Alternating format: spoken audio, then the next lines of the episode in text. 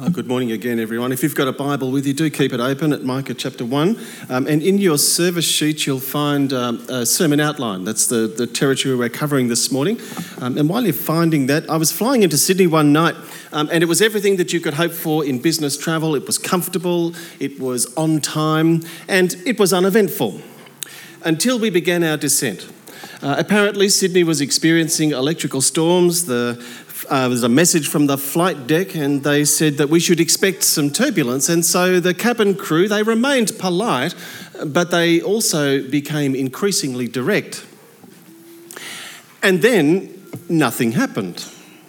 Time went by, and the cabin atmosphere changed. It was a little chilled, but then conversation started again, and everything went back to normal. About five minutes later, or maybe even a little bit more, we heard the engine spool right up, which was unusual because we were descending, and then suddenly we dropped. And from that moment until we touched down, we experienced the kind of turbulence that would unsettle even the most seasoned of travellers. Well, as if speaking from the flight deck, Micah announces we're about to hit turbulence. My guess is few of us will have read Micah very much. Some of you will know the famous verse from chapter 6 and what does the Lord require of you? To act justly and to love mercy and to walk humbly with your God. This is literally the poster verse for Micah. You'll find it on jerseys, on notepads. Some people even have it tattooed to their bodies, which is strange because, in context, it's actually a word of judgment against the people of Israel. This is what they're failing to do. We're going to learn some important lessons about the character of our God this term. Our God who takes sin seriously, whose patience has limits and who is absolutely committed to justice. Listen to this coming attraction from chapter 2. Woe to those who plan iniquity, to those who plot evil. I'm planning disaster against these people from which you cannot save yourselves. You'll no longer walk proudly, for it'll be a time of calamity. Micah wants us to know sin has consequences evil is serious and God will judge human wickedness, including ours. And it's for those reasons and more that some preachers they often either gloss over or avoid books like Micah altogether, preferring to accentuate the positives of God's love and God's kindness. But that approach is misguided and it's ultimately unloving. Because the first step towards forgiveness means telling the truth. And so, to avoid books like Micah will leave you with a stunted and dangerously unbalanced picture of God's good character.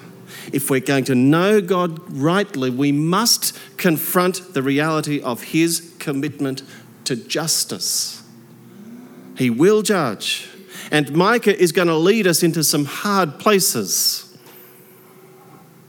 But he will also teach us, admittedly, it'll take a while, but he'll also teach us that God's delight is to show mercy.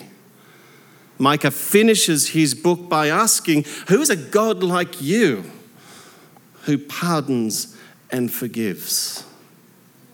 And so, seen this way, mercy only makes sense when you consider the judgment from which you've been saved. And all the more for us who read Micah through the lens of the sin bearing death of the Lord Jesus, because we know the price of God's mercy. And so, with that by way of introduction, it's time to put your tray table away, your seat in the upright position, and fasten your seatbelt because through Micah, things are about to get real. So, I'm going to pray as we take a closer look at chapter 1. Won't you join me as I do that? Heavenly Father, we do thank you for your life giving word, and we pray this morning for a work of your Spirit which would guide us in all truth and that we would sit humbly under your truth and that we would respond in obedience for Jesus' sake. Amen. Well, you can see on the sermon outline where are we and how did we get here? If you think about it, over the last three months, we've been spending our time in the book of Acts. We watched familiar figures like Peter preach boldly about the need for forgiveness of sins in the name of Jesus Christ. We travelled with Saul as he met Jesus on that famous road to Damascus. But now we turn from the familiar pages of the New Testament to a road less travelled.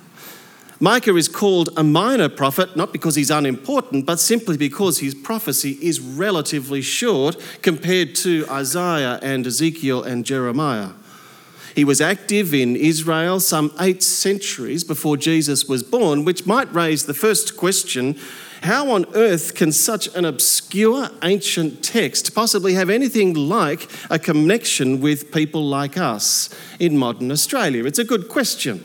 Oh, why are we spending term two unpacking this part of God's Word?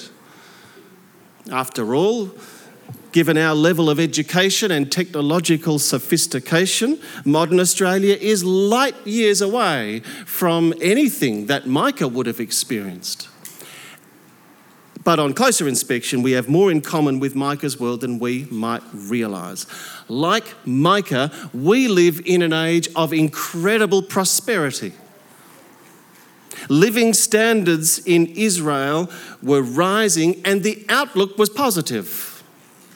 But like modern Australia, when you scratch below the surface of this, this prosperity, there was a more sinister reality. Yes, wealth was increasing, but it was increasingly concentrated in the hands of a few.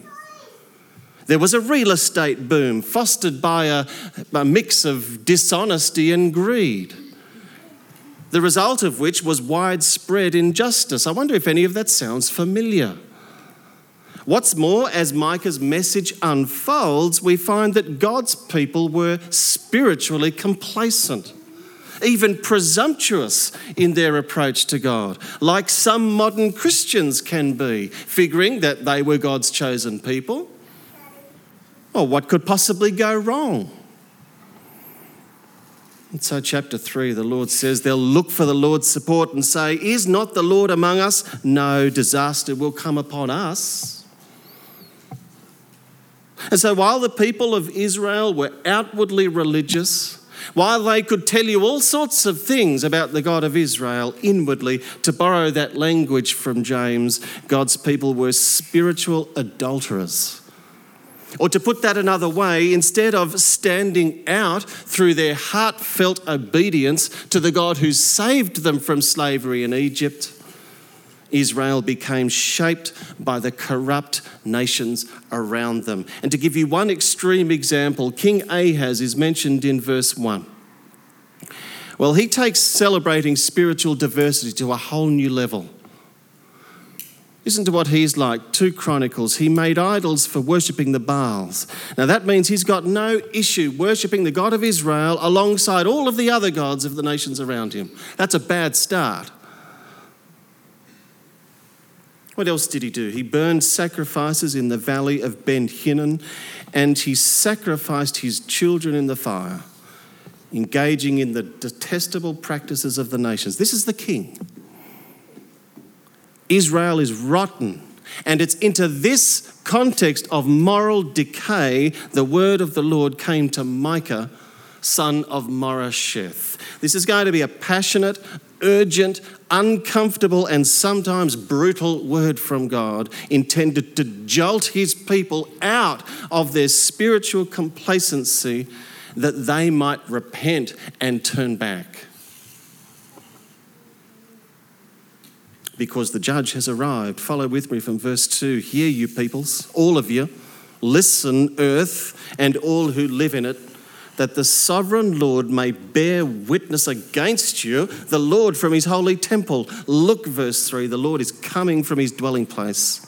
He comes down and treads the heights of the earth. Now, it's possible that some of the Israelites heard this and thought, oh, that's terrific. The Lord's coming, brilliant. But God's complacent people were about to learn the wisdom of Solomon. When justice is done, it brings joy to the righteous, but terror to evildoers. And the particular sin that's on view here is the sin of idolatry.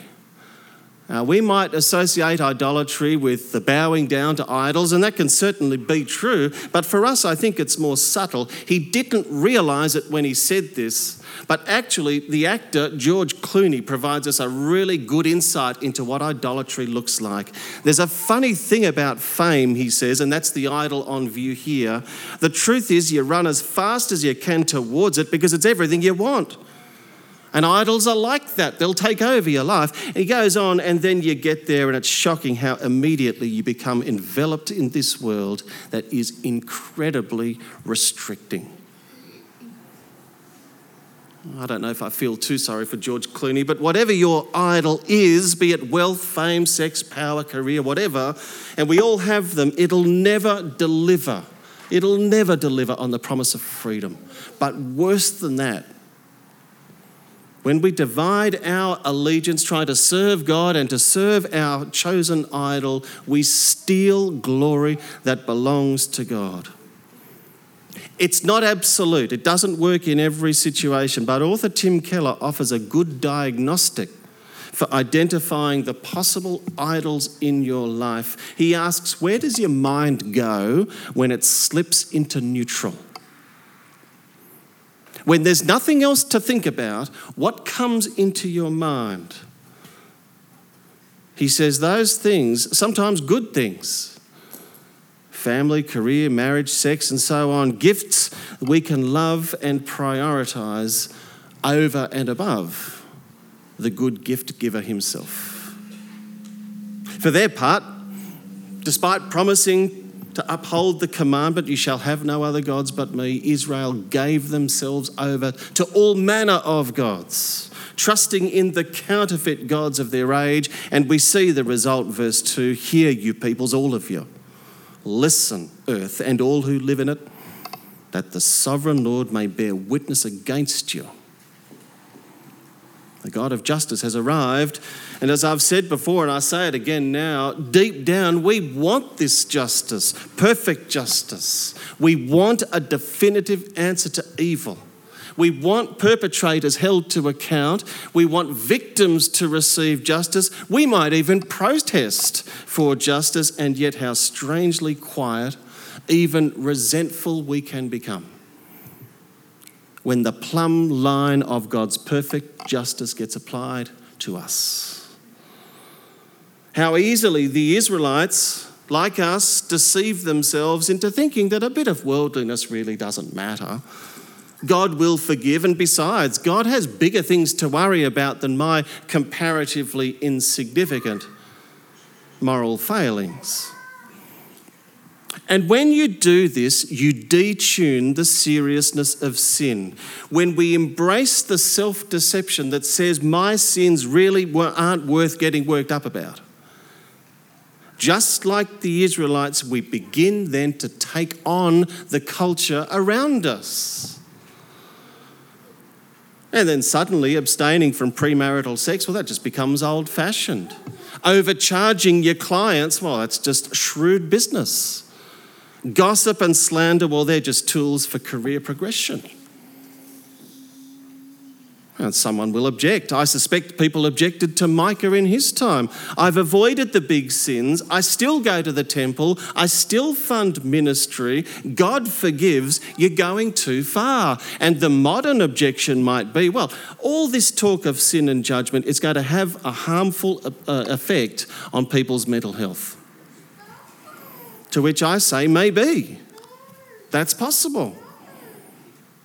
But arguably, avoiding the reality of sin has far worse consequences than making us feel bad. And I say that as a sinner myself. I'm in the same boat as anyone else. And yet, sadly, despite multiple warnings, Israel refuses to turn back. Just listen to verse 6 and following. Therefore, I'll make Samaria, that's the capital of the north, a heap of rubble a place for planting vineyards. I'll pour her stones into the valley and lay bare her foundations. All the idols will be broken to pieces. All her temple gifts will be burned with fire. I'll destroy all her images. Since she gathered her gifts from the wages of prostitutes, that's one way to fund ministry, as the wages of prostitutes, they will again be used. Sin is personal. And as the famous preacher Charles Spurgeon put it, Sin is a defiance of God to his face, a stabbing of God so far as man can do it to the very heart. And because sin is personal, God responds personally. Using the nation of Assyria first and then the nation of Babylon He's going to bring about his justice. Listen to verse 6 I will make Samaria a heap of rubble. Verse 7 I will destroy all her images. Verse 12 disaster comes from the Lord. And in case we missed it, verse 15 I will bring a conqueror. I told you we were headed for turbulence. And here we are. But you must never think that judgment brings God any pleasure. Actually, it grieves him. As Micah takes on the character of the Lord, listen to verse 8 because of all this, I'll weep and wail. I'll go about barefoot and naked. I'll howl like a jackal and moan like an owl, for Samaria's plague is incurable. It's spread to Judah, it's reached the very gate of my people, even to Jerusalem itself even if the nation won't. Micah, he will grieve over Israel's sin. And in doing so, we get a really helpful insight into what judgment does to the God who saves. Yes, God is determined to bring about his justice, but if I can speak a little bit loosely, it's almost as if judgment cuts across the grain. Have a listen to what the prophet Isaiah said. He was around the same time as Micah. The Lord will rise up to do his work. That is, he will judge, but it's his strange work.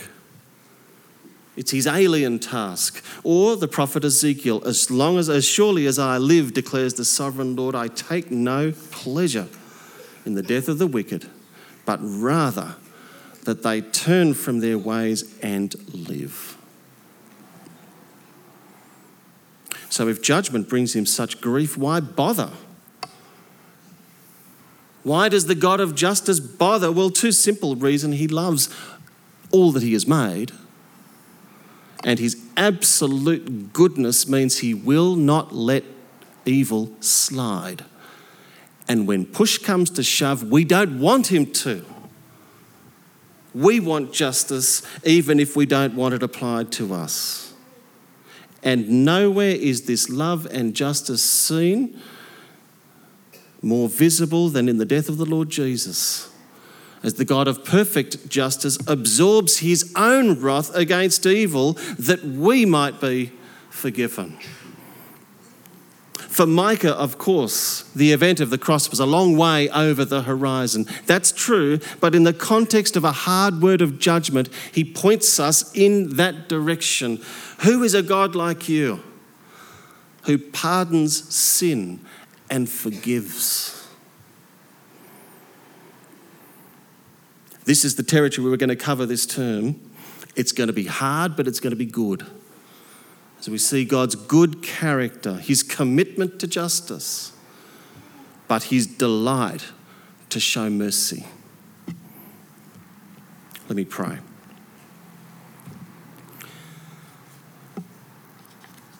Gracious God, we do thank you for your patience towards us. When we were still far off and enemies in our minds because of our evil behaviour, you met us in your Son and brought us home. Would you enable us by your Spirit to sit under this heavy word, to examine our own lives, but to cling to the mercy that delights you? Your Son, who for the joy set before him endured the cross for people like us, that we would find forgiveness and eternal life. Father, hear our prayer through Jesus Christ our Lord. Amen.